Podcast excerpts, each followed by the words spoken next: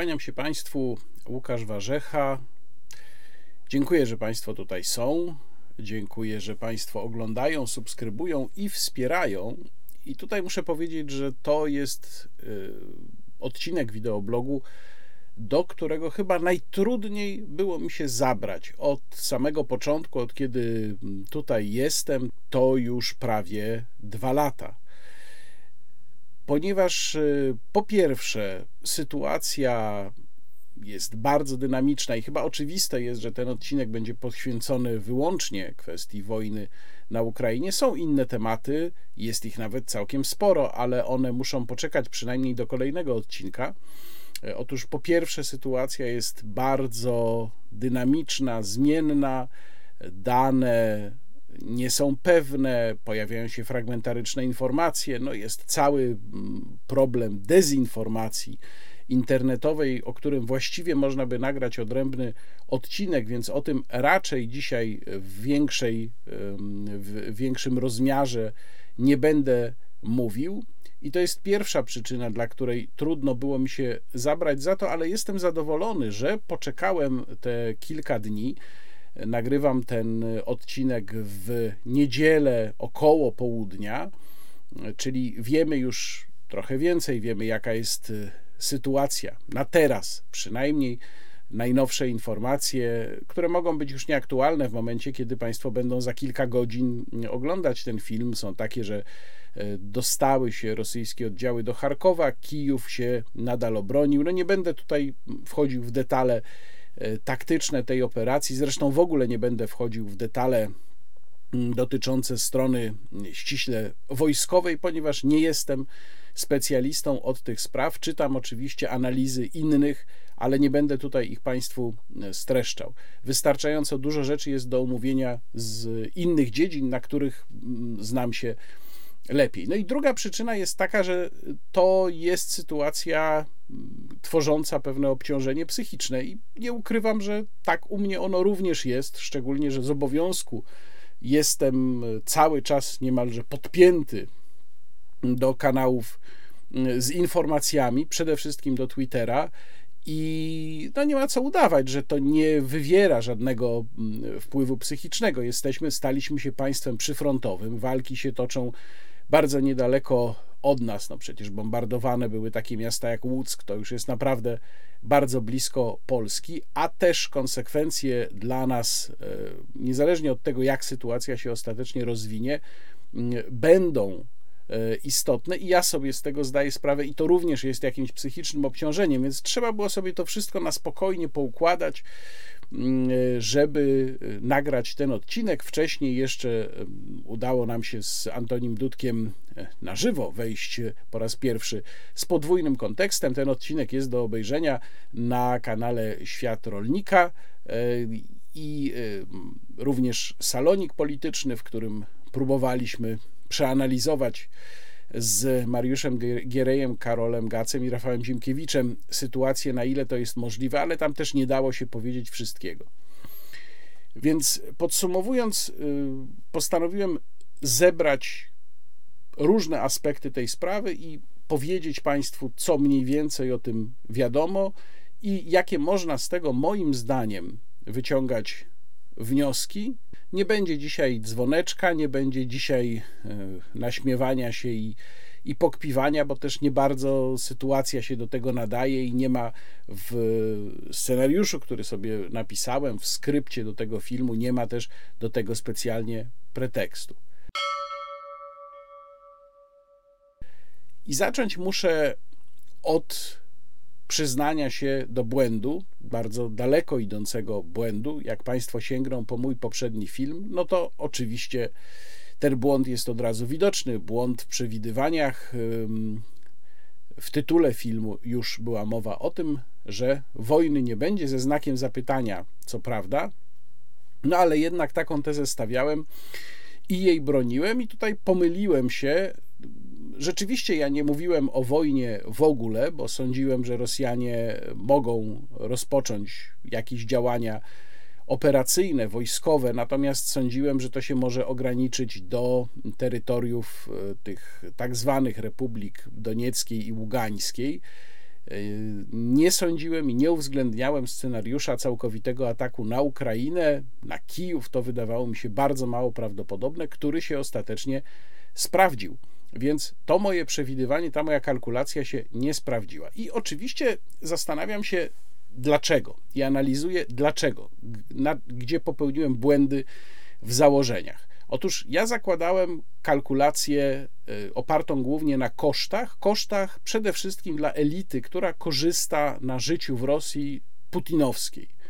Rosji takiej, jaką ona dzisiaj jest, i również na kosztach samej wojny. Być może ta druga rzecz ma mniejsze znaczenie, ta pierwsza ma duże. Zresztą w momencie, kiedy e, starałem się stwierdzić, czy do takiej wojny dojdzie, czy nie, nie było jeszcze przecież wiadomo, no bo ona się nie zaczęła, jak duże mogą być jej koszty w sensie dla tej elity, w sensie e, tego, jak zareaguje Zachód. I muszę przyznać, że Jestem jednak pozytywnie zaskoczony tym, jak daleko mm, Zachód poszedł w sankcjach. No przede wszystkim myślę tutaj o, o tej wisience na torcie, którą jest zamrożenie 300 miliardów rezerw e, Banku Centralnego Rosji, co chyba ma największe znaczenie. Zresztą mm, już teraz w Rosji widać, że ludzie masowo wybierają gotówkę, czyli wiedzą, że mogą być z tym problemy, ale o tym w dalszej części. W każdym razie, ja sądziłem, że otoczenie Putina ma taki wpływ na niego, że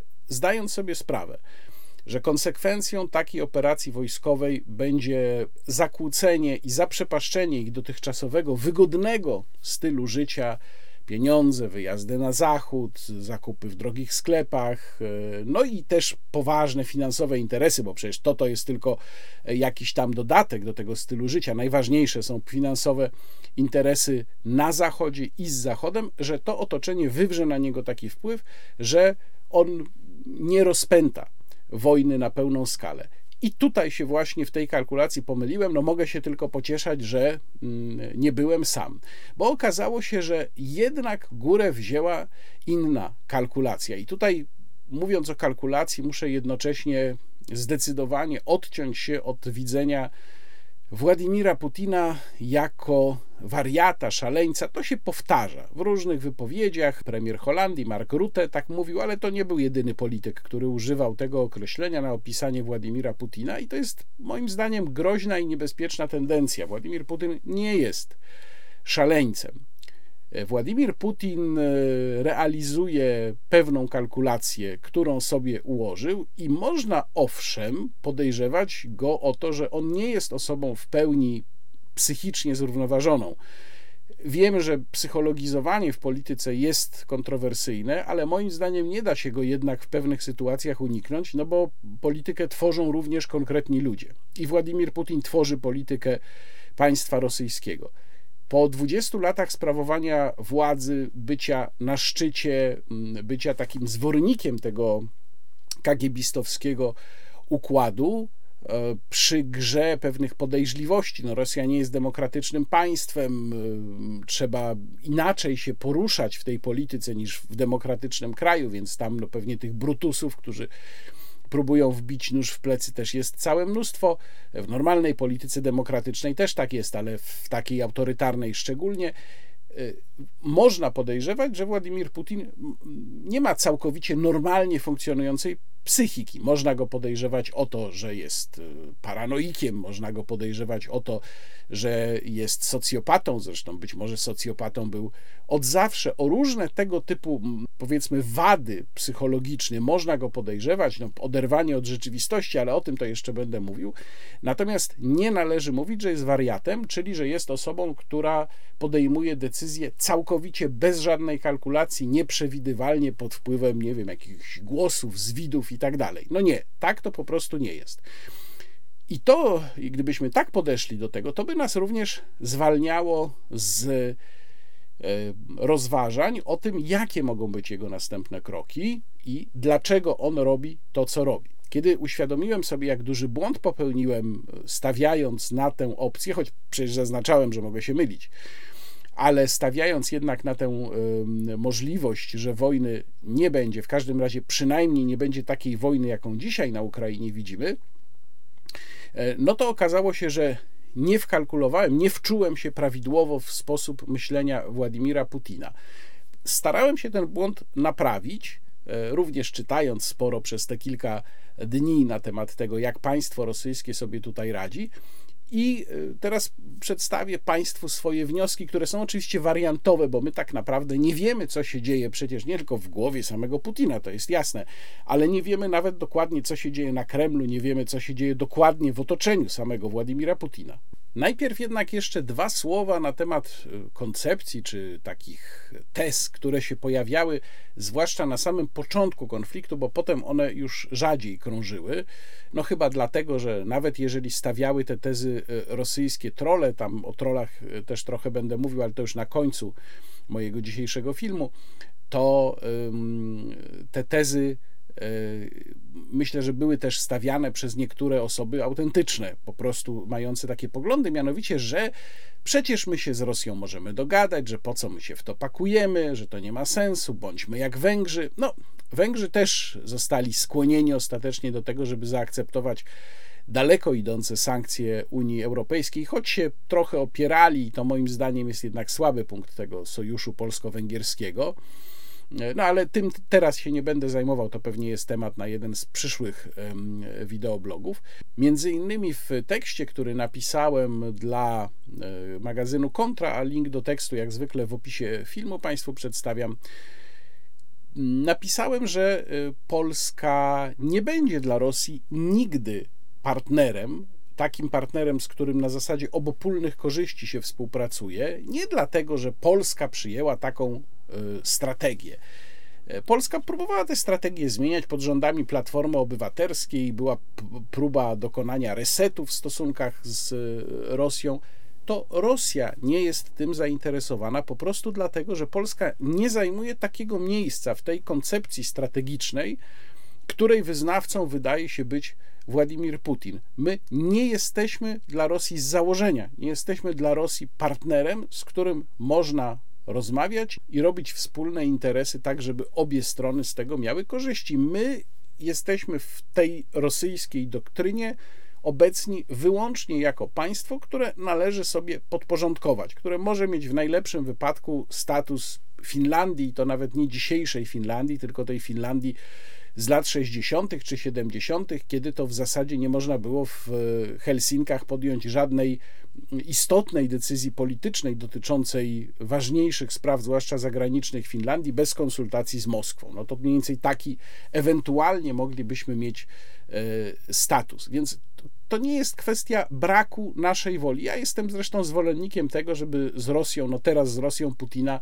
po tym co się stało, to już w ogóle trudno sobie to wyobrazić, ale żeby z Rosją generalnie mieć relacje na tyle dobre, na ile to jest możliwe, tylko że mm, to jest na poziomie pewnej, pewnego pragmatyzmu w takich stosunkach. Natomiast e, jeżeli chodzi o mm, jakieś partnerstwo, czy balansowanie tutaj pomiędzy wschodem a zachodem, no to moim zdaniem w ogóle nie ma, nie ma tutaj kwestii. To się po prostu nie da zrobić i obawiam się, że nawet gdyby Władimira Putina e, nie było, gdyby został na przykład wysadzony teraz z siodła, o tym będę w dalszej części odcinka mówił, to też prawdopodobnie jego następca by mm, aż takiej zmiany w strategii rosyjskiej nie dokonał wracam do tego, co było motywacją e, Władimira Putina, prawdopodobną motywacją Władimira Putina do mm, podjęcia e, takich działań.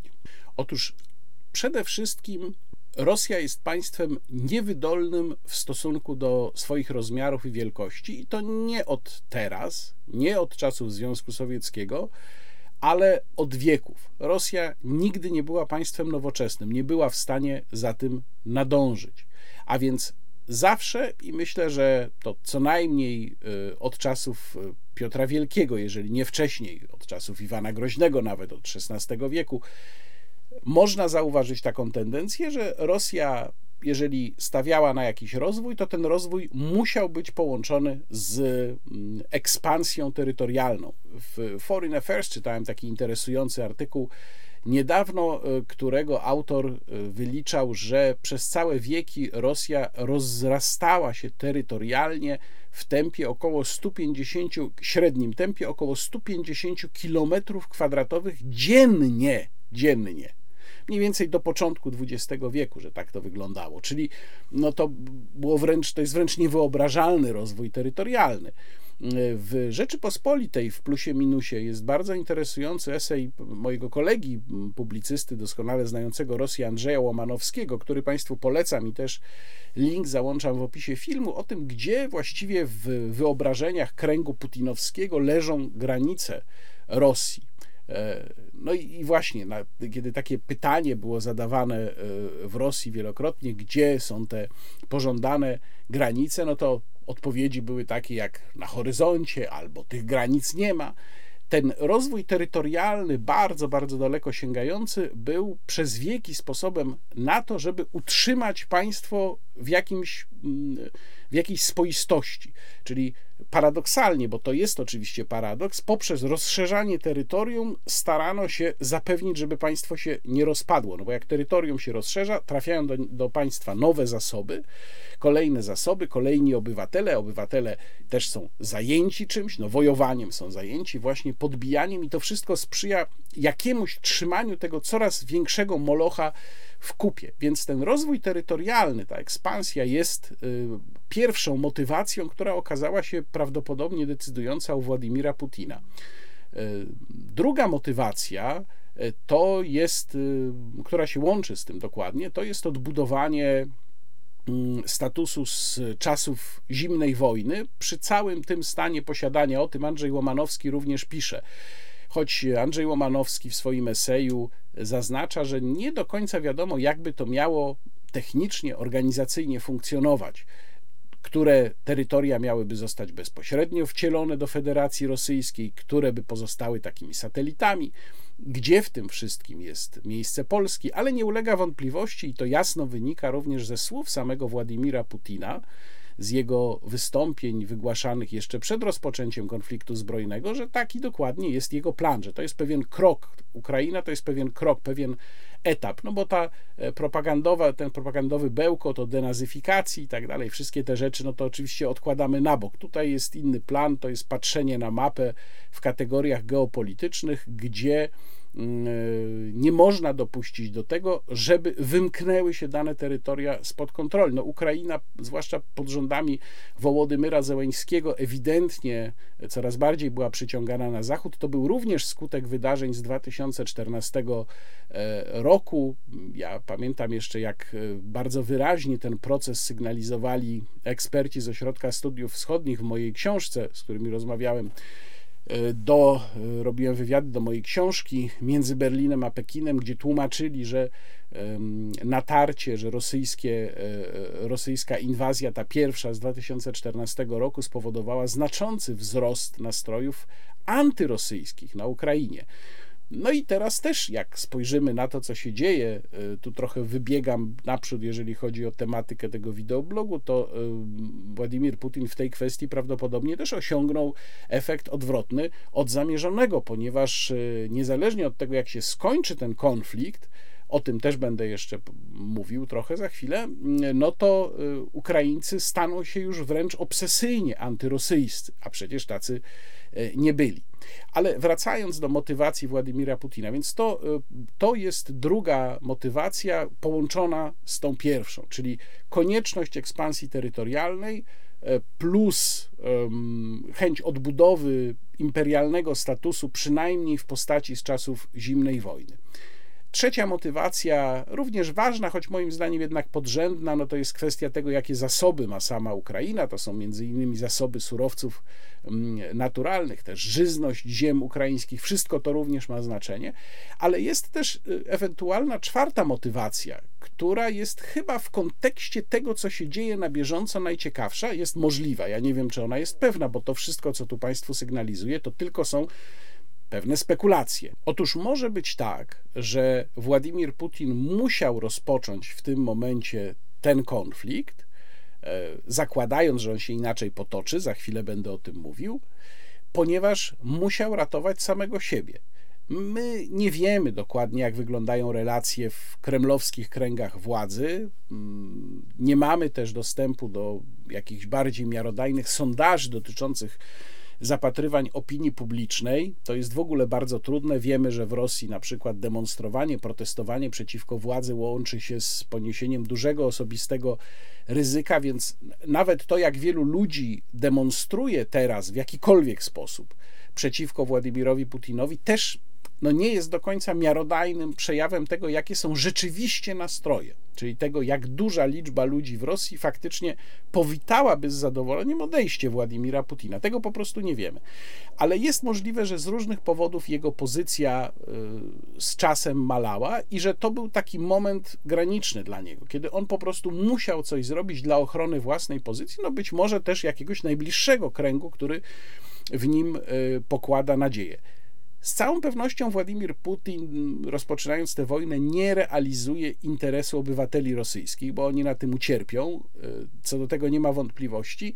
Natomiast nie ma też wątpliwości, że nie ma to żadnego znaczenia dla Władimira Putina, bo to też jest część rosyjskiej kultury politycznej, jeżeli można tak powiedzieć, czyli e, człowiek się nie liczy. Pojedynczy obywatel, grażdanin się nie liczy, nie ma znaczenia. Można go poświęcić. Być może Władimir Putin uważa, że realizuje w ten sposób jakiś wyimaginowany właśnie interes rosyjskiego państwa, tak jak powiedziałem, na pewno nie e, interes Rosjan, a być może interes własny. No i te y, czynniki, o których teraz mówiłem, okazały się silniejsze od hamującego czynnika ryzyka. Nie doceniłem tych czynników, przeceniłem tamte czynniki. Ale też trzeba pamiętać, że sytuacja, tak jak się rozwinęła w ciągu no nawet niecałego tygodnia, bo proszę zobaczyć, przecież wojna się zaczęła nad ranem we czwartek. E, my mamy dzisiaj zaledwie niedzielę, w momencie, kiedy nagrywam ten wideoblog, a żyjemy w zasadzie w zupełnie innym świecie, po prostu, strate wręcz strategicznie innym. E, więc e, te uwarunkowania, które mógł zakładać Władimir Putin, dzisiaj też już najprawdopodobniej wyglądają inaczej. Teraz y, drugi rozdział wideoblogu, czyli kwestia tego, jak przebiega sam konflikt. Jak powiedziałem, ja nie będę tutaj się odnosił do kwestii czysto militarnych. Czytałem kilka takich analiz. One się różnią w pewnych ocenach, w interpretacji pewnych ruchów, szczegółów. Brak danych tutaj jest też dużym mm, problemem. Generalnie rzecz biorąc, jest w tych analizach zgoda co do paru rzeczy. Pierwsza rzecz i chyba widoczna na pierwszy rzut oka. No tutaj rzeczywiście nie trzeba być ekspertem, żeby to stwierdzić. To jest fakt, że nie poszło to wszystko zgodnie z planem A. Plan A, który był sygnalizowany również dzisiaj, myślę, że te informacje medialne o tym, że konflikt się za chwilę zacznie, jak będzie wyglądał, to były, no zresztą mówił o tym w zasadzie wprost pan prezydent Joe Biden, to były w gruncie rzeczy przecieki ze służb z wywiadu, które miały taką rolę uprzedzającą odebranie argumentacji Moskwie. To się zresztą udało. To był chyba pierwszy raz, kiedy zastosowano w dzisiejszym współczesnym medialnym świecie taką metodę. Y, I ona się okazała stosunkowo dobra, nie zapobiegła wojnie, ale rzeczywiście wytrąciła pewne argumenty z ręki. Otóż y, ten początkowy plan najprawdopodobniej wyglądał tak, że postawi się y, świat, Zachód, postawi się Zachód przed faktami dokonanymi. Y, I to by też potwierdzały mm, informacje od takich osób, jak bardzo wart obserwowania rzeczywiście senator Marco Rubio, chociażby amerykański senator, który ma dostęp do informacji wywiadowczych, który stwierdził w jednym ze swoich tweetów wczorajszych, że plan zakładał opanowanie czy osiągnięcie celów w ciągu 72 godzin. No dzisiaj wystarczy spojrzeć na którąkolwiek mapę pokazującą postępy rosyjskich wojsk, nawet jeżeli um, rzeczywiście Charków padł, no tego nie mamy tutaj, nie mamy stuprocentowej pewności, to i tak te postępy są z całą pewnością znacznie mniejsze, przede wszystkim jeżeli chodzi o Kijów. I teraz, gdyby to się rzeczywiście udało zakończyć w ciągu 72 godzin, zakończyć w jaki sposób? No w taki sposób, że wojska rosyjskie przede wszystkim wchodzą do Kijowa, prawdopodobnie też udaje im się przejąć cały ten południowo-wschodni pas Ukrainy, czyli mm, połączyć przynajmniej te dwie samozwańcze republiki z mm, Krymem, być może tam jeszcze pociągnąć to dalej aż do Naddniestrza. Jeżeli by to się udało i zajęcie Kijowa i wzięcie do niewoli władz, wymuszenie na nich jakichś ustępstw e, i to by nastąpiło tak szybko, no to wtedy właściwie sankcje takie jak mamy w tej chwili, jak widzimy teraz, pewnie by nie zostały uzgodnione. E, ponieważ walki by się zakończyły, no to prawdopodobnie Zachód by odetchnął, no było nieprzyjemnie, ale no, mamy teraz jakąś nową stabilność, nowe status quo, musimy się do tego dostosować. Z całą pewnością nie poszłoby to tak e, szybko, mówię teraz o reakcji Zachodu i tak daleko jak poszło, a jednocześnie e, Putin już kontrolowałby Ukrainę. No i co by dalej z tym zrobił? No, ja, ja myślałem, że będzie chodziło o to, żeby odkrawać od Ukrainy dosyć duże terytorium wschodnio-południowe, być może również od północy, no bo tam jest granica z Białorusią, która jak wiemy wzięła po stronie rosyjskiej udział w tym konflikcie. Pytanie, co z Kijowem? Zakładałem, że zostałby, zostałoby takie kadłubowe państewko, być może ze stolicą przeniesioną, może do Lwowa, gdzie nawet być może Władimir Putin by nie próbował osadzić swoich ludzi.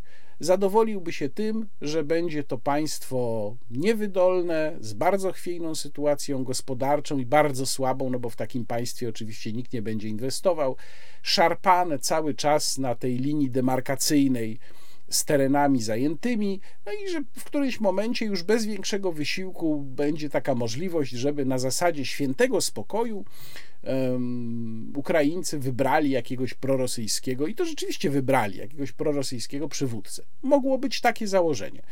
Mogło być też takie założenie, oczywiście, że mm, opanowują Rosjanie Kijów i tam osadzają już dla całej Ukrainy jakiś swój marionetkowy rząd. No, w każdym razie, tak czy owak, można mieć niemal całkowitą pewność, że plan był na błyskawiczną wojnę.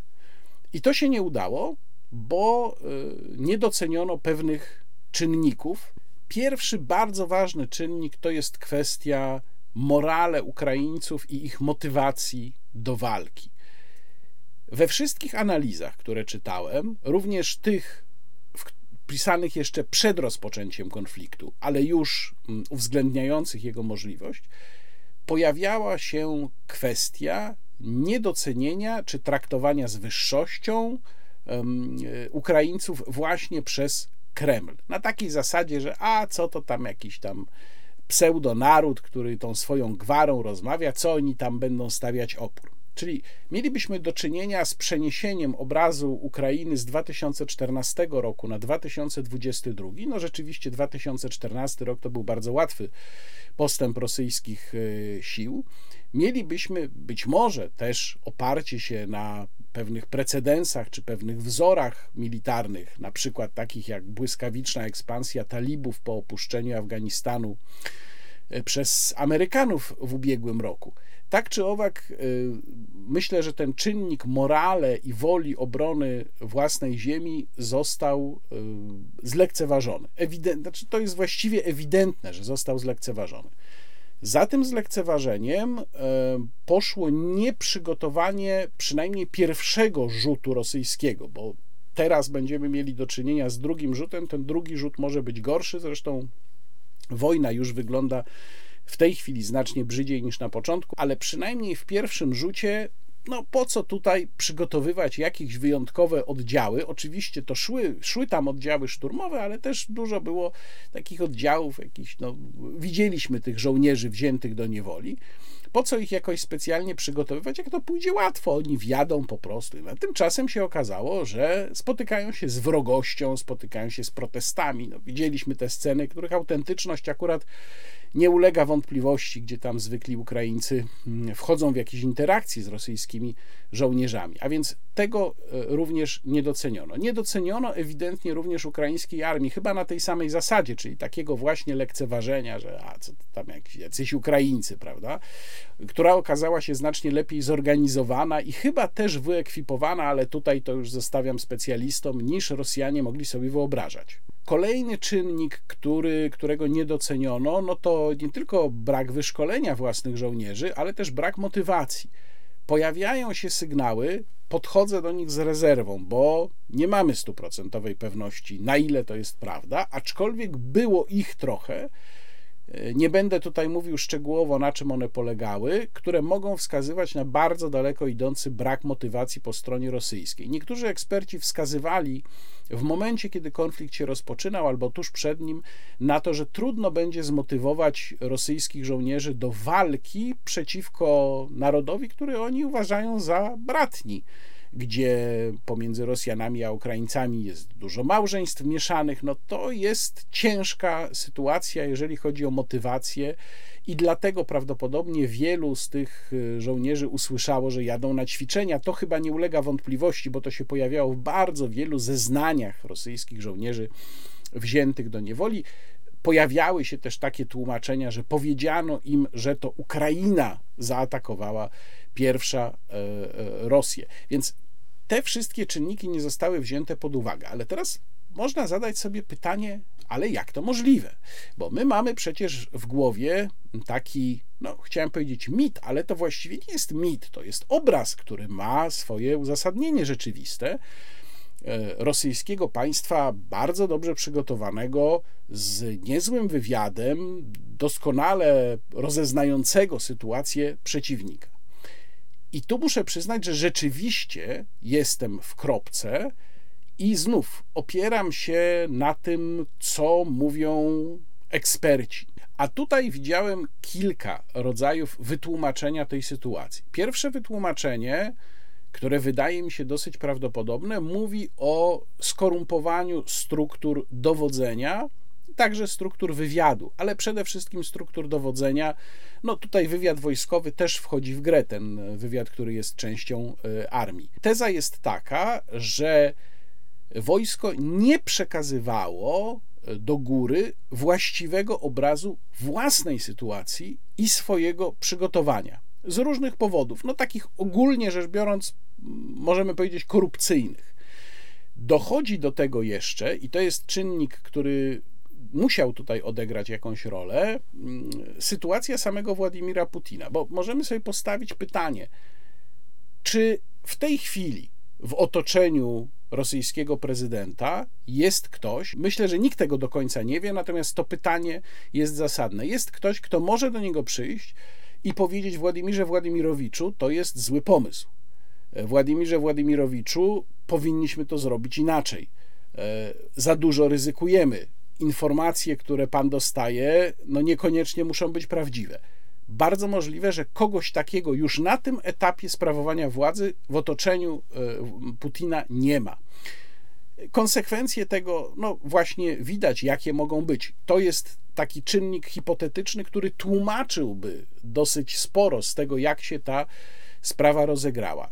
Inna hipoteza, która się pojawia, to jest e, kwestia tego, czy rzeczywiście służby, no po pierwsze, działają tak sprawnie, jak przyjęliśmy myśleć, służby rosyjskie, ale też po drugie, czy służby przypadkiem nie realizowały jakiegoś własnego interesu, wpuszczając rosyjskiego prezydenta na minę, która ostatecznie, i to jest taka hipoteza, koncepcja czy przewidywanie, prognoza bardzo warunkowa, która się coraz częściej pojawia, która to mina ostatecznie może go w ogóle wysadzić z siodła. W każdym razie gdzieś tego wyjaśnienia trzeba szukać, ponieważ to, co widzimy, z całą pewnością pokazuje, że coś po stronie rosyjskiej poszło nie tak. Widzimy objawy tego, możemy nawet wskazywać jakieś symptomy, gdzie coś poszło nie tak, natomiast Przyczyn na 100% oczywiście nie znamy, stąd tylko pewien zestaw hipotez. No i teraz, jakbyśmy się przyjrzeli temu, co się dzieje, skoro plan A zawiódł, no to wchodzi plan B. Ten plan B może zadziałać w dwie strony. Po pierwsze, widzimy już na czym on polega, widzimy to po ostatniej nocy w Kijowie, widzimy to po tym, co się działo w Charkowie, to już jest plan bardziej bezwzględnej wojny. Wykorzystanie drugiego e, rzutu żołnierzy. Nie podejmuje się mówić, jacy to są żołnierze, czy oni się bardzo różnią od tych z pierwszego rzutu, czy na przykład są bardziej doświadczeni, bardziej bezwzględni. Proszę szukać informacji u analityków wojskowych, ja tego nie wiem. Natomiast na pewno ten drugi rzut nadchodzi. I teraz, e, ponieważ Władimir Putin widzi, że pierwszy, pierwszy rzut, pierwszy, pierwsze kilkadziesiąt godzin, pierwsze trzy doby nie przyniosły rezultatu, który miały przynieść, no to najprawdopodobniej porzuci już wszelkie skrupuły tak podejrzewam, że i to zresztą widzimy już, że będziemy mieli teraz do czynienia z wojną już naprawdę brzydką, czyli te wszystkie bajki o tym, że nie celujemy w cywilów, cywile niech będą spokojni i tak dalej, już widzimy, że nawet jeżeli przyjąć, to mówię, zawsze trzeba patrzeć z rezerwą, że część tych informacji, które się pojawiają, to jest z kolei ukraińska propaganda, zrozumiałe, bo wojna jest zawsze wojną propagandową, także to i tak widać, bo są pewne potwierdzone informacje, które pokazują bez żadnych wątpliwości, że Rosjanie porzucili te skrupuły, że to będzie wojna już, w której mm, ludność cywilna i jej bezpieczeństwo kompletnie się nie będą liczyć. Od tego momentu. Mamy już zresztą sytuacje, które można spokojnie zakwalifikować jako zbrodnie wojenne. No i teraz w takiej sytuacji, w takich okolicznościach są dwie możliwości ruchu dla Władimira Putina. Pierwsza możliwość to jest atak, mówiąc językiem publicystycznym, na Hama. Czyli skoro się nie udało sposób taki punktowy, jak sobie wyobrażaliśmy, no to już teraz jedziemy na całego i tutaj najbardziej niebezpieczną i autentycznie mniej niepokojącą możliwością jest użycie taktycznej broni jądrowej. To powinniśmy zawsze w tyle głowy mieć. Ja nie sądzę, żeby Rosja sięgnęła, tak jak ewidentnie groził w swoim wystąpieniu Władimir Putin, żeby sięgnęła po strategiczną broń jądrową. Natomiast taktyczna broń jądrowa to jest co innego. I jeżeli jest rzeczywiście tak, że Władimir Putin walczy o samego siebie, walczy o swoje przetrwanie, a być może całkiem dosłownie walczy o swoje życie, no to on może się posunąć bardzo daleko. To rzeczywiście może być również sięgnięcie po ten, no można powiedzieć, ostateczny środek pola walki, jakim jest właśnie taktyczna broń jądrowa. Ale z drugiej strony, i to jest pewien ciekawy paradoks, jego otoczenie, mówię tutaj również o wojskowych, widzi, do czego to zmierza i widzi, że przywódca jest coraz bardziej przyparty do muru. I dlatego z punktu widzenia tego otoczenia wzrasta presja i wzrasta motywacja do tego, żeby odsunąć go, zanim wszystko zniszczy. To jest trochę taka sytuacja rzeczywiście, jaka miała miejsce z Hitlerem, e, no tak naprawdę od e, jeszcze drugiej połowy lat 30., bo sprzysiężenie wyższych oficerów przeciwko Hitlerowi przecież mm, powstało zanim rozpoczęła się II wojna światowa, no ale jego kulminacją była nieudana próba e, zamachu dokonanego przez Klausa von Stauffenberga w Wilczym Szańcu. I przecież motywacja wówczas zamachowców była dokładnie taka – Hitler kompletnie oszalał, Hitler prowadzi Niemcy ku zagładzie, trzeba ratować co się da, trzeba usunąć Hitlera. No i tutaj może być podobnie. Putin prowadzi nas tak naprawdę ku zagładzie, ku upadkowi, posunie się za daleko, to my wszyscy na tym stracimy, więc trzeba go odsunąć. I teraz na którym etapie ta ewentualna kalkulacja, jeżeli taki proces tam zachodzi, jest, no, my tego oczywiście nie wiemy. To jest na pewno gra z naszego punktu widzenia niezwykle niebezpieczna. Jest oczywiście jeszcze taka możliwość, że Władimir Putin się cofnie, że jeżeli dostanie jakąś możliwość zachowania twarzy od drugiej strony, bo musi to mieć, to zawsze w każdych negocjacjach tak jest, no to siądzie do tego stołu, być może zdając sobie sprawę, że właśnie jeżeli nie, no to grozi mu już upadek. E, jaki będzie los tych wysiłków na rzecz rozpoczęcia negocjacji, nie wiem, zobaczymy. Na razie wiemy w tym momencie, kiedy nagrywam ten film, że strona rosyjska proponowała negocjacje w Mińsku, no oczywiście z jasnych zupełnie powodów nie do przyjęcia dla mm, Ukrainy. I teraz pytanie, czy to tylko był gest teatralny, który miał y, dowieść, y, pokazać swojej stronie, że Ukraińcy nie chcą negocjować, nie są zainteresowani, no więc nadal walczymy, czy też rzeczywiście była to jakaś pierwsza próba, a potem gdzieś tam nastąpi jakieś porozumienie i uda się te negocjacje jednak rozpocząć, czy w Warszawie, czy w Budapeszcie, no w którymś z takich miejsc, które byłyby akceptowalne dla obu stron. Ale miejmy świadomość tego, że być może tam za kulisami rozgrywa się bardzo w tej chwili ostra i napięta gra pomiędzy Władimirem Putinem i jego otoczeniem, i to jest zresztą, jeżeli by się to miało rozwinąć w stronę pozytywną, to jest to dla nas, byłaby to dla nas i dla naszej części Europy, w ogóle dla całego świata, tak naprawdę duża szansa. Jak będzie, zobaczymy. Teraz kolejny rozdział, czyli Rosja. skoro już o tym mówimy, to płynnie przejdziemy do tego, co się właśnie może wydarzyć. Bo możemy założyć, że to pierwsze moje wnioskowanie, które prowadziło mnie do początkowego błędnego wniosku, że wojna nie wybuchnie, czyli wnioskowanie o kosztach przede wszystkim dla elity putinowskiej, która korzysta, korzystała do tej pory na tym, co się działo w Rosji, że to rozumowanie było w gruncie rzeczy poprawne. Te koszty rzeczywiście rosną. I te koszty rosną w tym momencie lawinowo, ponieważ Zachód jednak, no tu musimy to, przynajmniej ja to muszę otwarcie przyznać, mimo mojego sceptycyzmu początkowego, że naprawdę sięgnął po daleko idące środki. Jak się sumuje wszystkie te sankcje, którymi w bardzo krótkim, naprawdę bardzo rekordowo krótkim czasie obłożono Rosję, czyli e, amerykańskie, brytyjskie, które idą bardzo daleko indywidualnie, i unijne z tą, wspominam o tym znów, wisienką na torcie w postaci, w postaci zamrożenia dużej części rezerw walutowych trzymanych za granicą przez rosyjski bank centralny, no to to jest rzeczywiście bardzo duży problem dla kręgu tych elit, zamożnych elit rosyjskich. Więc to w tym momencie oznacza, że dla nich, z ich punktu widzenia, z punktu widzenia ludzi, których Putin uprzywilejował przecież świadomie, mm, koszty tej operacji robią się po prostu nieatrakcyjne.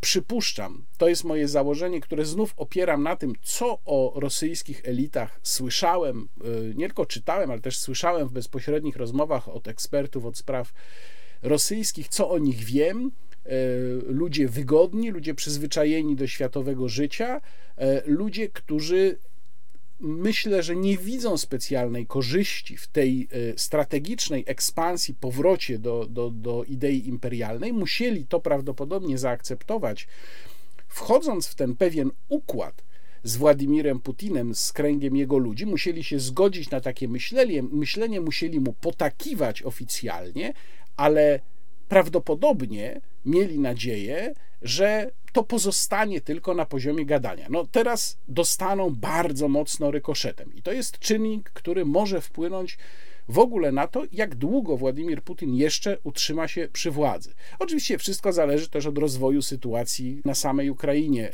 w konflikcie. Myślę, że czas tutaj gra na korzyść Ukrainy, ponieważ część tych sankcji będzie odczuwalna od razu jak mówiłem już wcześniej, już teraz e, rozpoczęło się paniczne wręcz wybieranie gotówki z bankomatów w Rosji i to się na pewno od poniedziałku jeszcze pogorszy i nakręci. Czy Rosja sobie z tym będzie umiała poradzić, zobaczymy.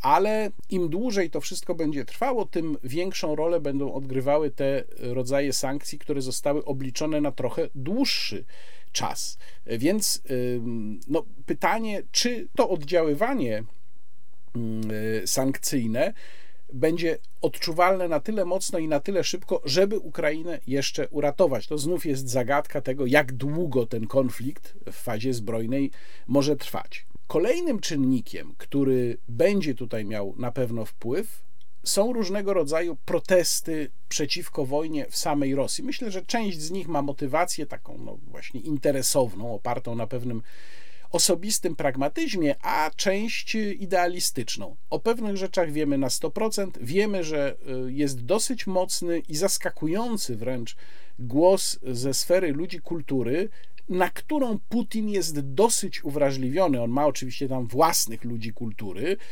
ma też taką kolekcję sprzyjających mu ludzi kultury z zachodu, no Gérard Depardieu, Emir Kusturica, to wiemy, natomiast ma też własnych rosyjskich ludzi kultury, część z nich się zerwała ze smyczy, zaprotestowała. Jest ten zaskakujący, którego nie potrafię zinterpretować, muszę szczerze powiedzieć, E, przykład protestu dwóch deputowanych komunistycznych do Dumy. To jest bardzo dziwna sytuacja i pewnie więcej na ten temat mieliby do powiedzenia mm, eksperci od e, spraw rosyjskich. No i są jeszcze protesty na ulicach, które rzecz jasna Władimir Putin będzie tłumił już tłumi w sposób brutalny poprzez e, zatrzymania, poprzez aresztowania, poprzez wyroki. Znamy to wszystko. Można zniszczyć człowiekowi za udział w proteście życie w Rosji. To nie jest specjalnie trudne.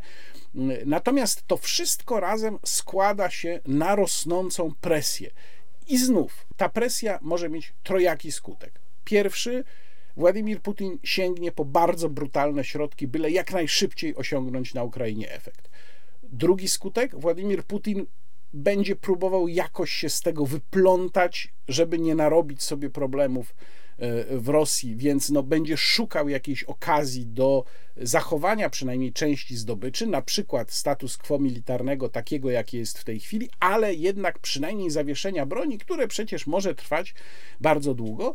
No i trzecia możliwość, która być może byłaby z naszego punktu widzenia najlepsza, to jest wysadzenie Władimira Putina z siodła przez mm, ludzi, którzy korzystali do tej pory na tym układzie i chcieliby korzystać dalej i mają nadzieję, że jeżeli Władimira Putina się pozbędą, to uda im się z Zachodem ułożyć. Zresztą uważam, że z pragmatycznego punktu widzenia mm, absolutnie należałoby w takiej sytuacji uwzględniać, oczywiście mm, stawiając tutaj bardzo twarde warunki, no ale jednak należałoby też tych ludzi zachęcać, wręcz być może po cichu do tego, żeby oni taką akcję podjęli. Nie wiem, czy takie sygnały są jakimikolwiek kanałami, czy to dyplomatycznymi, czy wywiadowczymi, wysyłane do Rosji, ale miałbym nadzieję, że tak właśnie się dzieje. W każdym razie wszystkie te czynniki wewnątrz Rosji y, w połączeniu z sankcjami, one mogą sprawić rzeczywiście, że ten układ putinowski za jakiś czas się posypie. Znów jest to tylko moje przewidywanie, które nie musi się sprawdzić. No i jest jeszcze jeden czynnik, e, można powiedzieć, społeczny, który znamy już z przeszłości. Otóż, e, jak pewnie Państwo pamiętają, przynajmniej niektórzy z Państwa, ci e, nie najmłodsi, którzy mm, oglądają czy też słuchają mojego wideoblogu, otóż kiedy Rosja prowadziła wojnę w Czeczeniu, to powstał taki ruch matek żołnierzy, które to matki były zrozpaczone tym, że ich chłopcy jadą walczyć w Czeczeni i wracają w trumnach z Czeczeni. Rzecz jasna, z tym, ten ruch no, no nie był traktowany jako partner do dyskusji dla władz, ale stał się na tyle silny, bo grał na takich też bardzo rosyjskich emocjach, prawda? Matka opłakuje swojego syna, Y, y, i ludzkich również, no bo to też są ogólnoludzkie mm, emocje, że w którymś momencie on zaczął wpływać między innymi na to, jak y, w ogóle życie w armii zaczęło wyglądać, którą Władimir Putin rzeczywiście zreformował również pod wpływem właśnie tamtej akcji. No i teraz widzę, że Ukraińcy grają na tym sentymencie znowu. Ten komunikat wicepremier Ukrainy, która e, apelowała do Czerwonego Krzyża, żeby ułatwił przewożenie zwłok żołnierzy rosyjskich z powrotem do Federacji Rosyjskiej, był moim zdaniem ewidentnie nawiązaniem do tamtych sentymentów. My звертаємось до Міжнародного Червоного Христа. Ми просимо, щоб Міжнародний Червоний Хрест допоміг вивести тіла російських солдатів до Російської Федерації. Це тисячі тіл окупантів, це гуманітарна потреба, і ми просимо зробити так, щоб тіла російських окупантів покинули територію України і поїхали до Російської Федерації. У Російській Федерації мають знати, скільки таких тіл і скільки окупантів сьогодні лежить на українській землі. Червоний Хрест, зробіть все від вас залежне, щоб вирішити цю гуманітарну проблему. Ми ще раз звертаємось до росіян. Зробіть так, щоб тіл ваших синів, ваших чоловіків було менше. В інший спосіб їх будуть тисячі. Ще раз прошу, перемога буде за нами. Sława Ukrainie. I te sentymenty mogą się pojawić znowu. Oczywiście będzie to łatwiejsze, bo mamy kanały mm, komunikacji społecznościowej, więc y, y, zrobienie szumu wokół tego ruchu, rosyjscy chłopcy wracają z Ukrainy w trumnach, byłoby łatwiejsze. To byłby jeszcze jeden dodatkowy czynnik, który by tutaj tworzył pewną presję na Kreml. Są też y, wydarzenia, są jakieś gesty ze strony Rosji, które trudno mi zinterpretować, ponieważ one wydają się zupełnie nierozsądne, nielogiczne, kontroproduktywne. Takim gestem na przykład był ten sygnał wysłany do Szwecji i Finlandii dotyczący przynależności tych krajów do NATO. po co Władimir Putin w tym kontekście akurat i w tej sytuacji mówił o czymś, co od dawna jest tematem dyskusji, przede wszystkim w Szwecji, w Finlandii nie. Obecna sytuacja właściwie niewiele tutaj zmienia, bo ta dyskusja i tak się toczy. Raczej zmienić ją mogą te słowa Władimira Putina bo przecież te dwa kraje doskonale widzą, co się dzieje. I w tym momencie wychodzi Władimir Putin, grozi palcem i mówi: No, nie tutaj, nie lizja, prawda? Nie będziecie tutaj wstępować do NATO, bo będziecie, będą konsekwencje, będą straszne. W tym samym czasie pokazując, co się dzieje z innym krajem, który w NATO nie jest. Więc pytanie brzmi, po co Władimir Putin w ogóle ten komunikat wysyłał? Reakcja oczywiście była taka, że Finowie no, powiedzieli, że oni decydują, choć powiedzieli to łagodnie. Szwedzi znacznie mocniej wysłali swój kontyngent na szpicę NATO i stwierdzili, że tutaj nikt im nie będzie mówił, jak oni mają swoją politykę bezpieczeństwa prowadzić.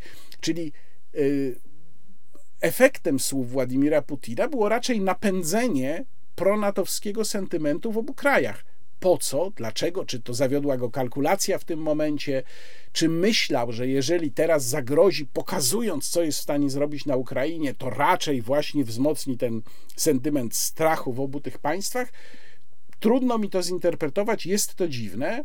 Inne takie wydarzenie to jest stanowisko prezydenta Kazachstanu, Żomarta Tokajewa, który przecież niedawno E, dostał od Władimira Putina pomoc w tłumieniu zamieszek we własnym kraju, czyli wydawałoby się, że jest absolutnie wdzięcznym i absolutnie lojalnym sojusznikiem, który natychmiast zareaguje na e, prośbę o przysłanie wojska. Tymczasem prezydent Tokajew powiedział, że nie co być może jest odbiciem obawy w tych państwach tamtego regionu, gdzie leży Kazachstan, obawy przed tym, że wariant ukraiński zostanie zastosowany do nich. No, Kazachstan to przećwiczył w tym sensie, że Rosjanie tam weszli, wyszli, prawda, ale y, mm, równie dobrze mogliby nie wyjść, prawda, i mogliby w pewnej sytuacji zrobić to, co robią na Ukrainie. Być może to jest taka mm, próba zagrania na jakiejś wyczuwanej słabości Władimira Putina. Nie wiem, nie do końca umiem to zinterpretować, ale na pewno jest to jedno z ważniejszych wydarzeń.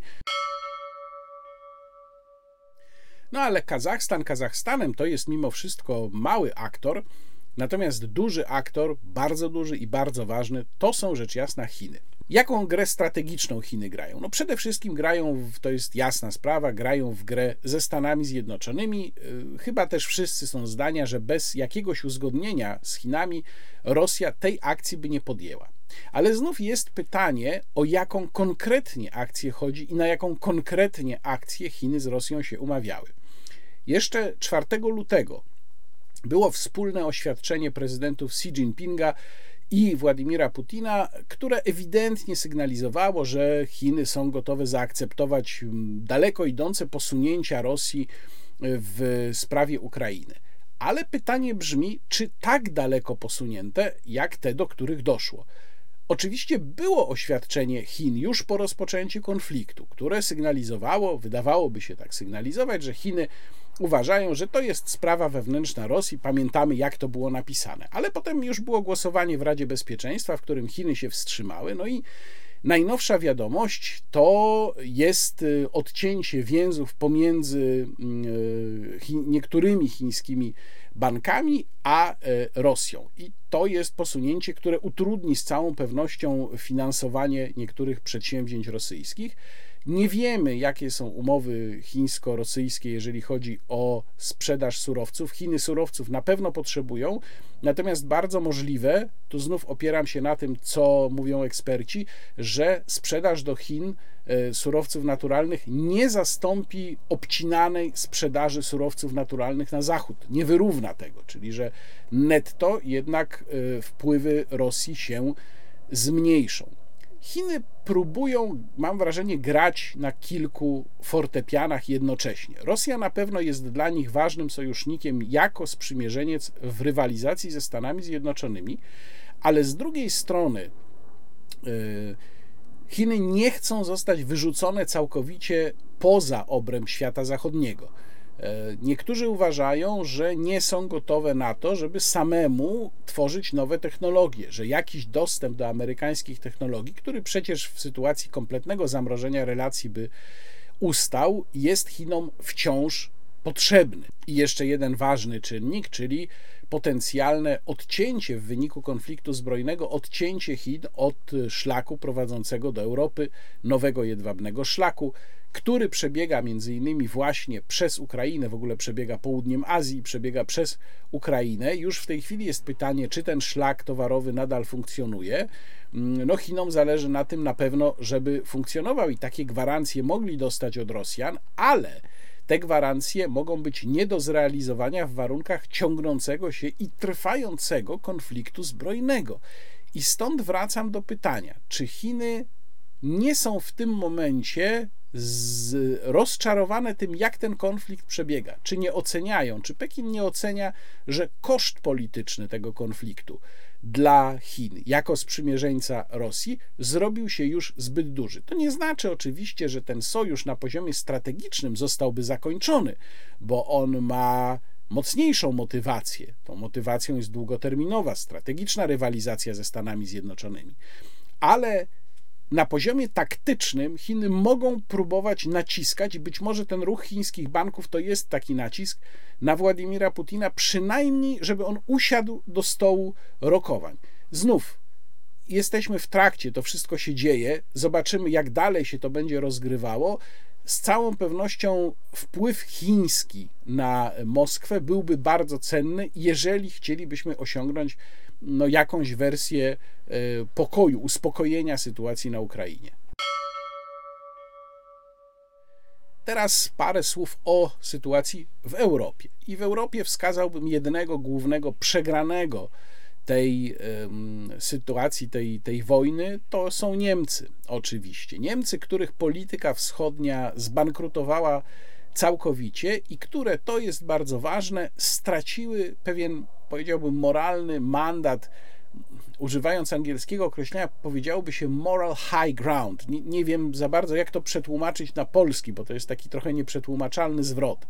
No, powiem taką moralną przewagę nad innymi, która pozwalała im mm, dyktować własne koncepcje w Unii Europejskiej.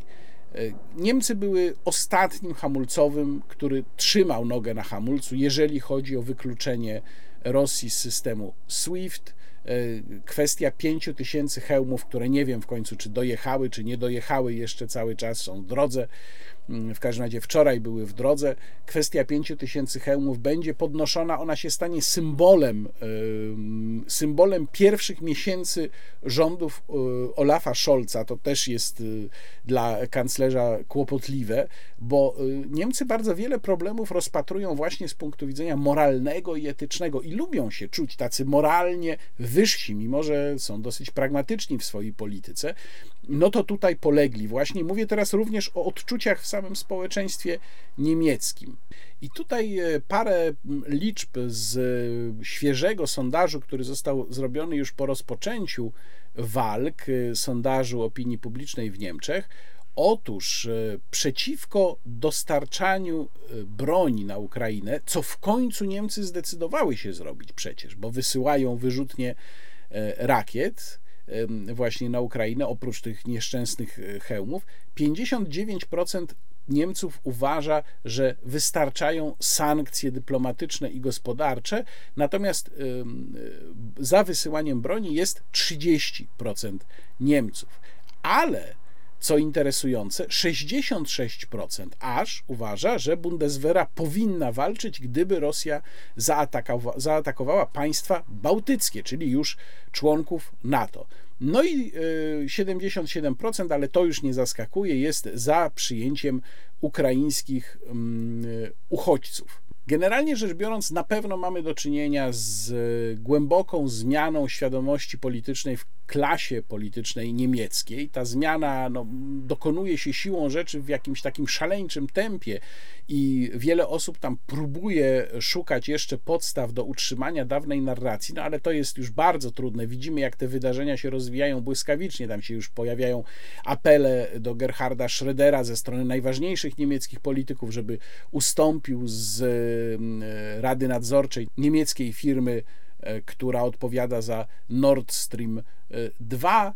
E, no i te e, są te oświadczenia, takie jak to, to łzawe, no infantylne, przepraszam, oświadczenie słowa Annaleny Baerbock, czyli mm, ministra spraw zagranicznych, pani minister spraw zagranicznych z Partii Zielonych, że ojej, Putin nas oszukał, mnie oszukał. No rzeczywiście, kto by się spodziewał, że Putin może kogokolwiek oszukać. Są też słowa byłej przewodniczącej CDU, przewodniczącej CDU po Angeli Merkel, która potem ustąpiła ze stanowiska Annegret Kramp-Karrenbauer, która napisała na Twitterze, że wszyscy byliśmy ślepi, że jest mi bardzo za nas wstyd, byliśmy ślepi y, po Gruzji i Donbasie, nie przygotowaliśmy się na to, co może nastąpić. No, nie wszyscy byli ślepi, ale z całą pewnością wielu niemieckich polityków tak. No i teraz jest pytanie, czy ta sytuacja, która ewidentnie stawia Niemcy w pozycji defensywnej, oznacza cokolwiek dla niemieckich planów dla Europy, które w dużej mierze są w moim przekonaniu sprzeczne z polskim interesem. I tu wskazuję przede wszystkim dwie rzeczy. Pierwsza rzecz, plan federalizacji Europy przedstawiony przez kanclerza Scholza.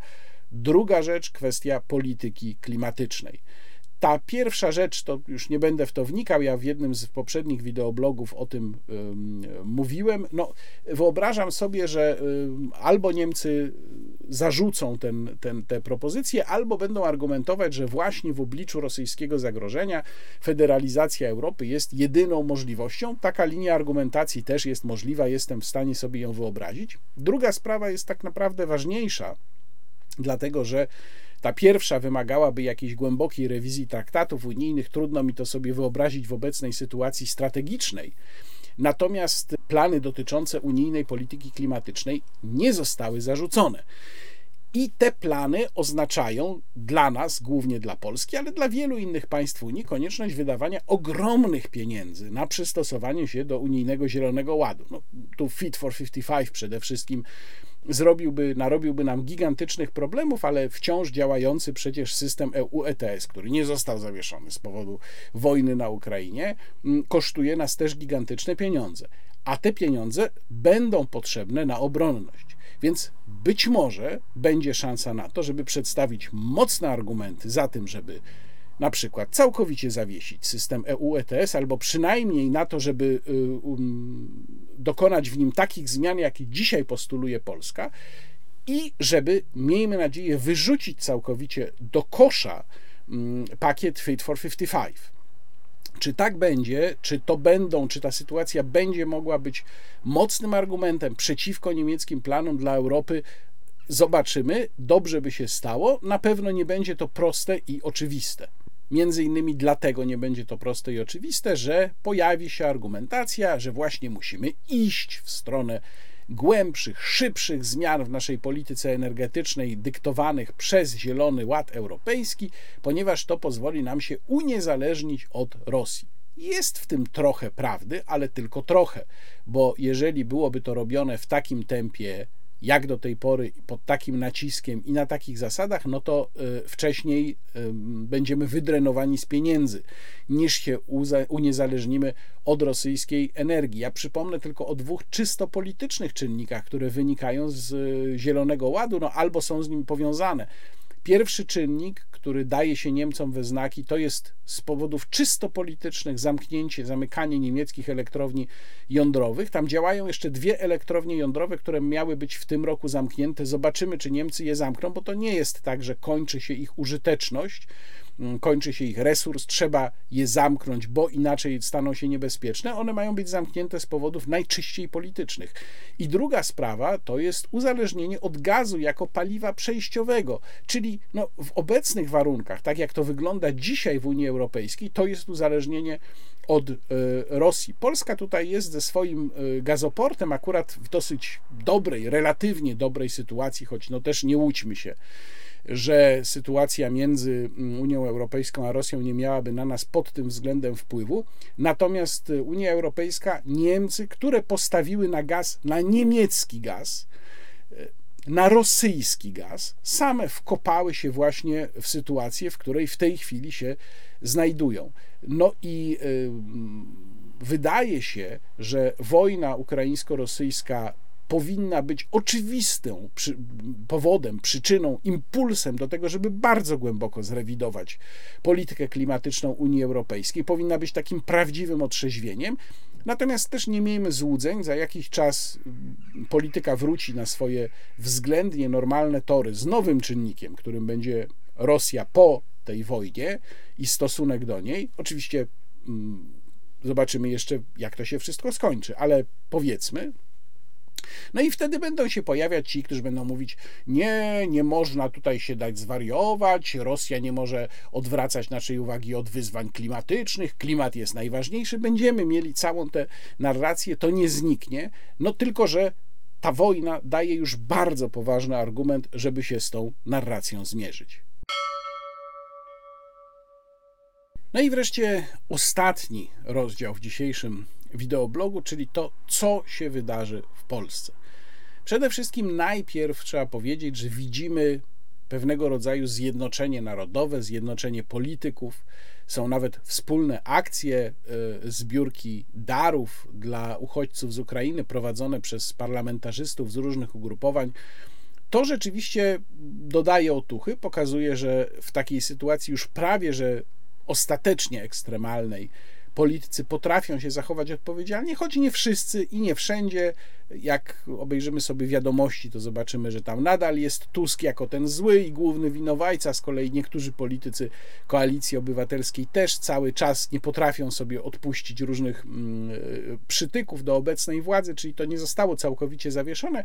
Ten konflikt partyjny, ale w dużej mierze tak, no to jest oczywiście dobre. Ja sam sobie zresztą założyłem, że przynajmniej w tej najostrzejszej fazie konfliktu po prostu zawieszam swoją krytykę obecnej władzy. Państwo doskonale wiedzą, bo to było widać w moich wcześniejszych wszystkich wideoblogach, jaki mam stosunek do pomysłów różnych Mateusza Morawieckiego mm, y, i y, tego rządu i Prawa i Sprawiedliwości, ale to nie jest moment, żeby te, ten sceptycyzm czy tę krytykę y, wyrażać, przynajmniej jeszcze przez jakiś jakiś czas. No ale bądźmy realistami, jeżeli chodzi o problemy, które nas czekają, bo mm, trzeba o pewnych sprawach mówić zawczasu.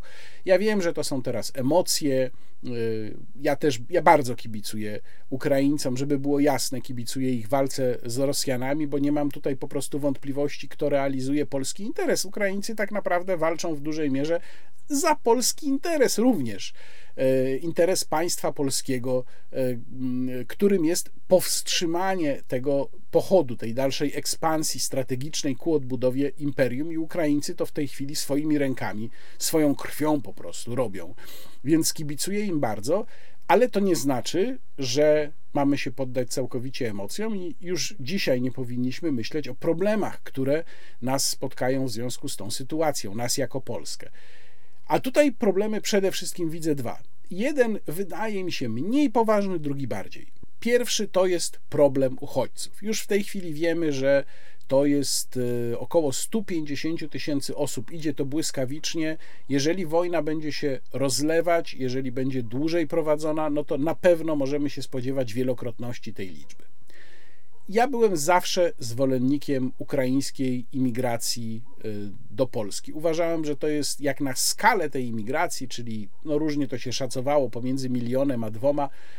Problemy z Ukraińcami w Polsce są w zasadzie żadne. Przy takiej masie ludzi, to co się tam od czasu do czasu zdarzało, naprawdę niezbyt często, to właściwie tak jakby tych problemów nie było.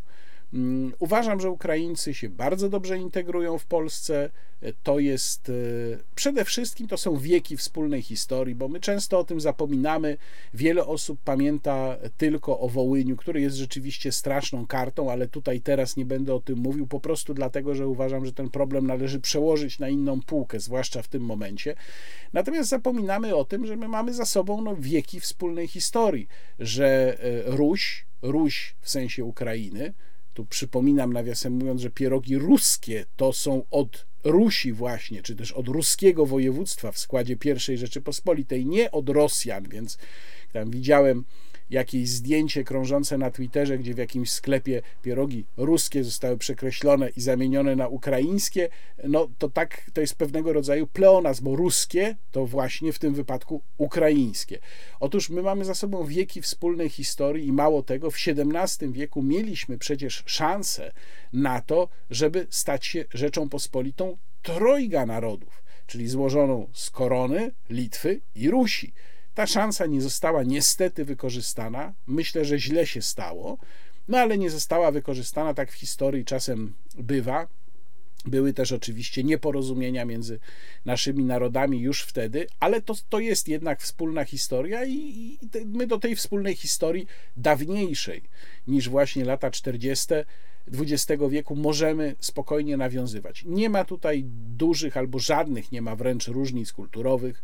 Ukraińcy przyjeżdżali zawsze do pracy, nie przyjeżdżali po to, żeby żerować na polskim socjalu. No to jest kompletnie co innego niż ta imigracja, której się yy, słusznie mieliśmy prawo obawiać.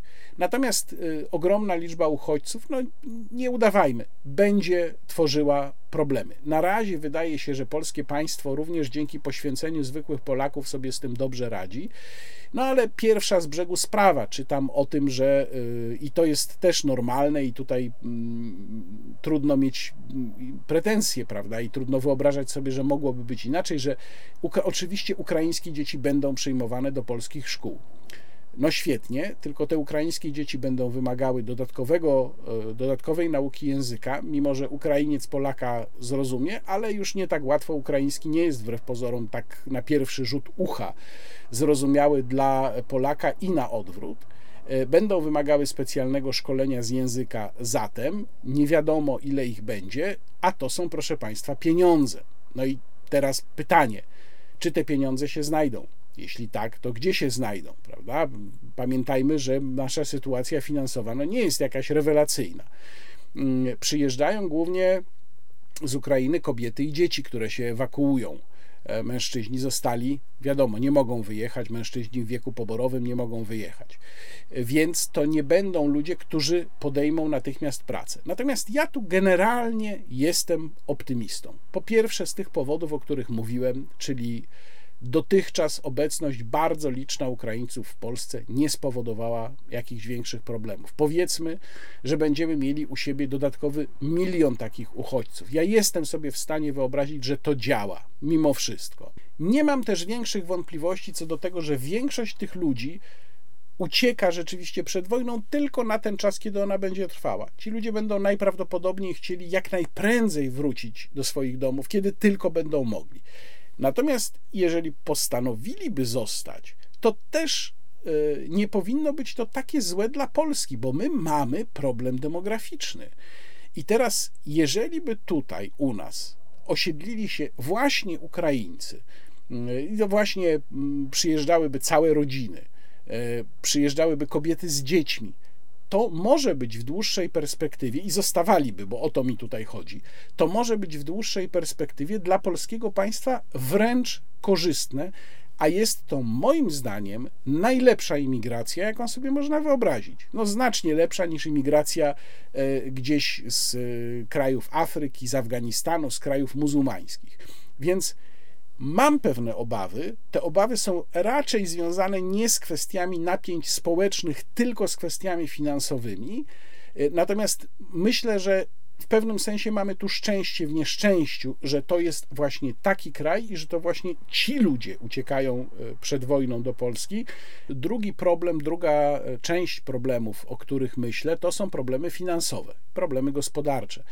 Nie ma co ukrywać, chociaż na razie się o tym bardzo mało mówi, że wykluczenie Rosji z tak dużej części obiegu finansowego będzie powodowało problemy także w Unii Europejskiej i także u nas. My już widzimy, co się dzieje z cenami paliw. Ja nie mówię o ta, tutaj o tym e, absurdalnym polowaniu na paliwa z kanistrami i tak dalej. No to jest jakieś, jakieś szaleństwo, to nawiasem mówiąc pokazuje, do jakiego stopnia Polaków łatwo medialnie zmanipulować. Bardzo to, był, bardzo to była bardzo to był niedobry objaw, że ludzie się tak e, na zasadzie owczego pędu pobudzanego jakimś, e, jakimś trollingiem w sieci rzucili na to paliwo.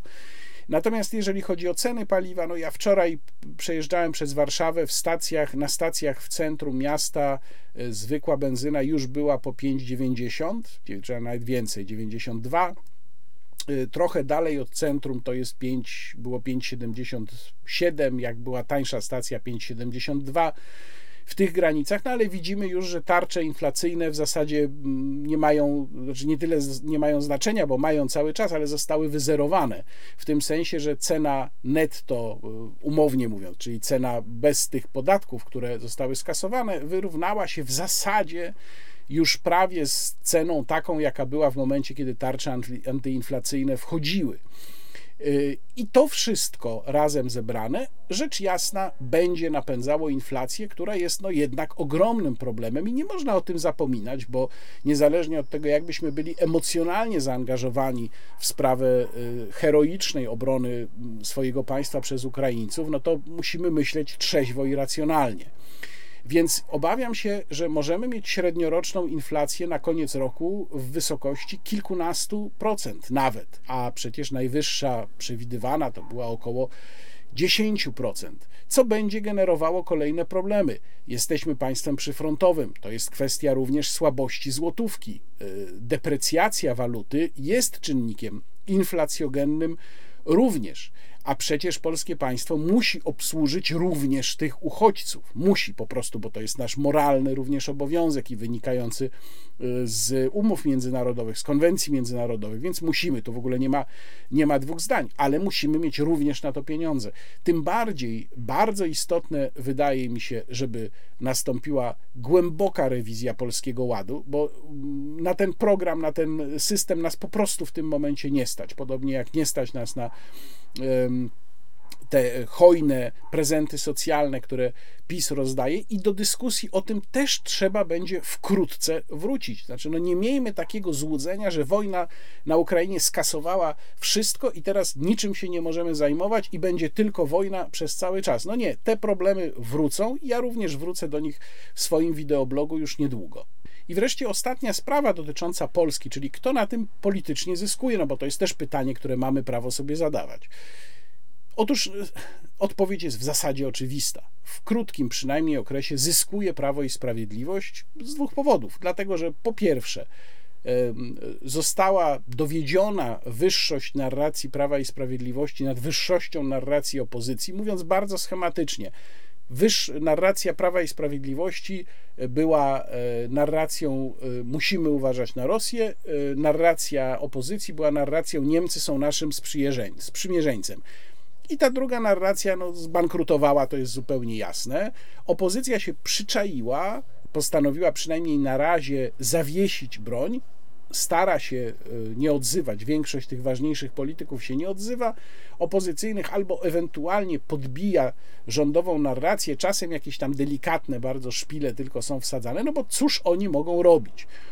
Polskie państwo okazało się jak na razie bardzo sprawne. Tu muszę powiedzieć zupełnie bez ironii, że e, te kilka pierwszych dni konfliktu zbrojnego, no to mogę tylko e, instytucje polskiego państwa chwalić.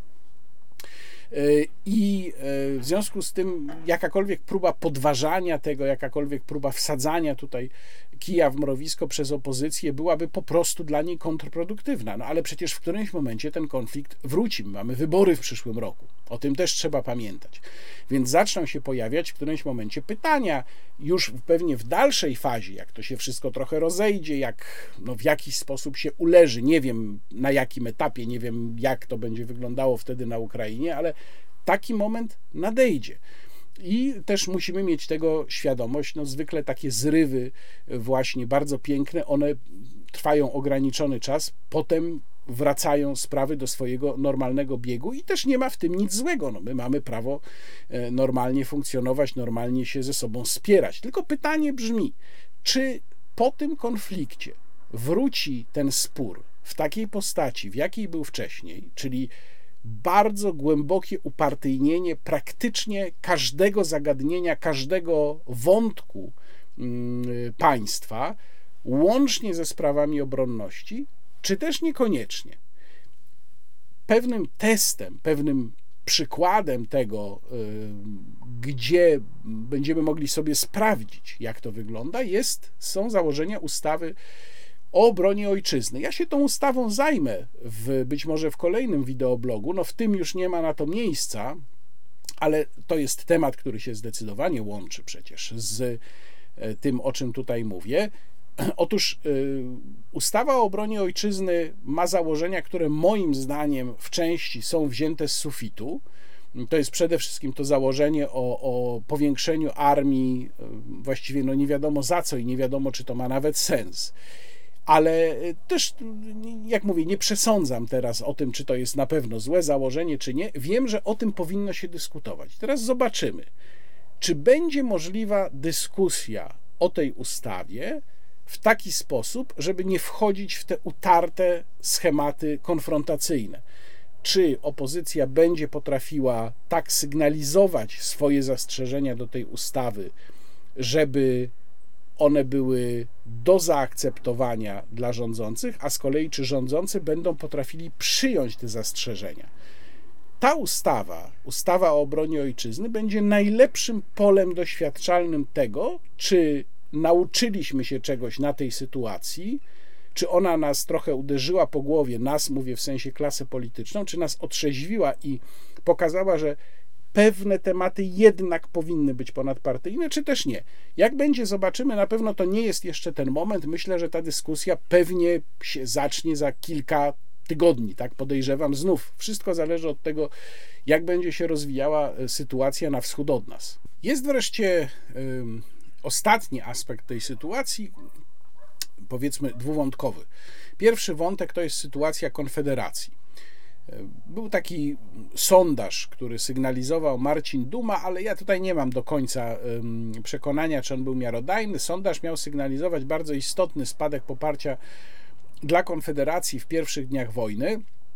Poniekąd byłoby to logiczne, bo Konfederacja, która zawsze ten wątek, powiedzmy, ukrainosceptyczny akcentowała dosyć mocno, choć też w różnej sile, nie wszyscy jej e, posłowie tak samo mm, wyraźnie. E, no, w sytuacji, kiedy sympatia, emocje są po stronie Ukraińców, no to mm, jest jasne, że tutaj jakiś spadek mógł nastąpić, ale też trzeba zauważyć, że wszyscy e, ci najważniejsi liderzy Konfederacji zajęli stanowisko mm, proukraińskie w tym konflikcie ale poza Grzegorzem Braunem i przede wszystkim poza Januszem Korwinem-Mikke. Tych dwóch polityków ewidentnie dla Konfederacji stanowi problem w tym momencie. Jak Państwo obserwowali Twittera, to pomiędzy Januszem Korwin-Mikkem a między innymi Arturem Dziamborem doszło do y, ostrych spięć. Artur Dziambor nie był jedynym politykiem Konfederacji, który otwarcie i oficjalnie krytykował Janusza Korwin-Mikkego za jego e, wpisy, e, które moim zdaniem nie były spowodowane żadną e, chęcią dążenia do prawdy, one były po prostu takie, jak to jest u Korwina, czyli no, byle wsadzić kij w mrowisko. Wizerunkowo jest to problem.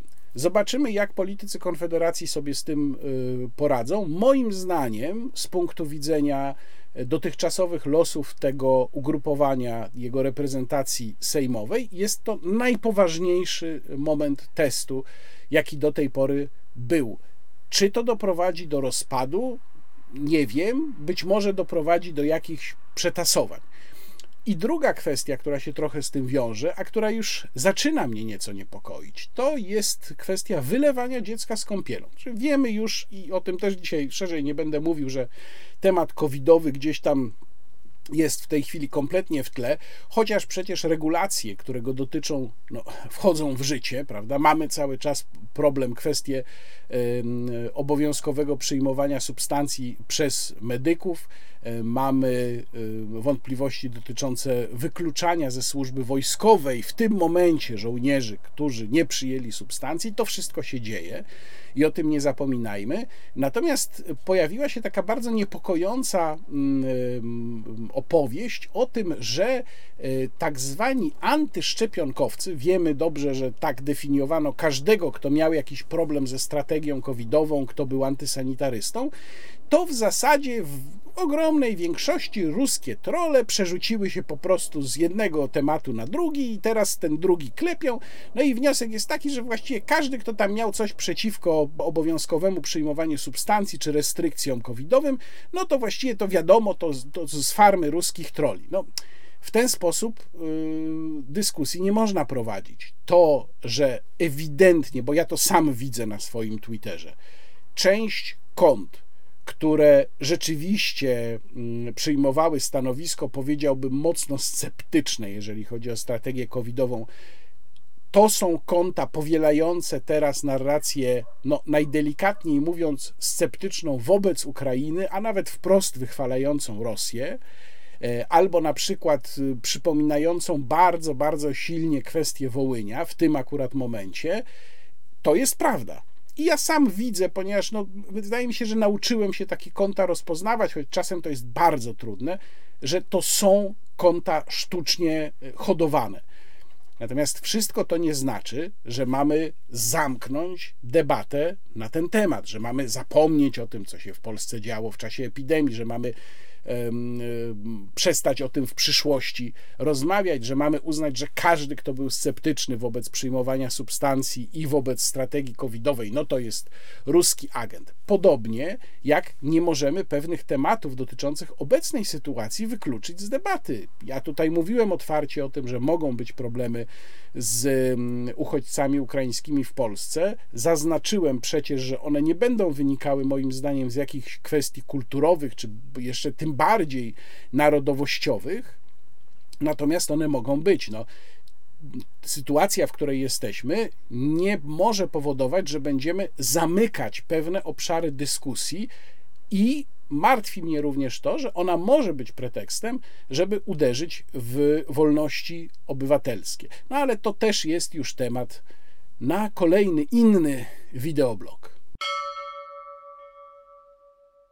I na koniec e, już zupełnie inny temat, bardzo krótko, ale chcę o tym przypomnieć. Mówiłem o tym w poprzednim wideoblogu, więc teraz też przypominam. Trwa zbiórka Fundacji Incanto na książkę Sir Rogera Scrutona Zrozumieć muzykę, książkę e, będącą tłumaczeniem, polskim wydaniem książki Understanding Music tegoż autora, e, zmarłego już niestety wybitnego angielskiego filozofa, także muzykologa. Fundacja Incanto, którą Państwu serdecznie polecam, prowadzi zbiórkę w internecie. Już jest prawie 29, jak sprawdzałem ostatnio, 29 tysięcy złotych zebranych, a potrzeba około 52 tysięcy złotych, czyli jest już ponad połowa. Bardzo Państwa namawiam do wspierania tej zbiórki, a także namawiam do tego, żeby Fundację Incanto wesprzeć swoim jednym procentem, ponieważ jest ona organizacją pożytku publicznego. Bardzo Państwu dziękuję za dzisiaj. To był wyjątkowy wojenny wideoblog, kiedy sytuacja się unormuje. Ja rzecz jasna wrócę do stałej, normalnej formy moich wideoblogów i miejmy nadzieję, że to się stanie jak najszybciej. Życzę Państwu mimo wszystko spokojnego tygodnia. Łukasz Warzecha, kłaniam się. Do zobaczenia.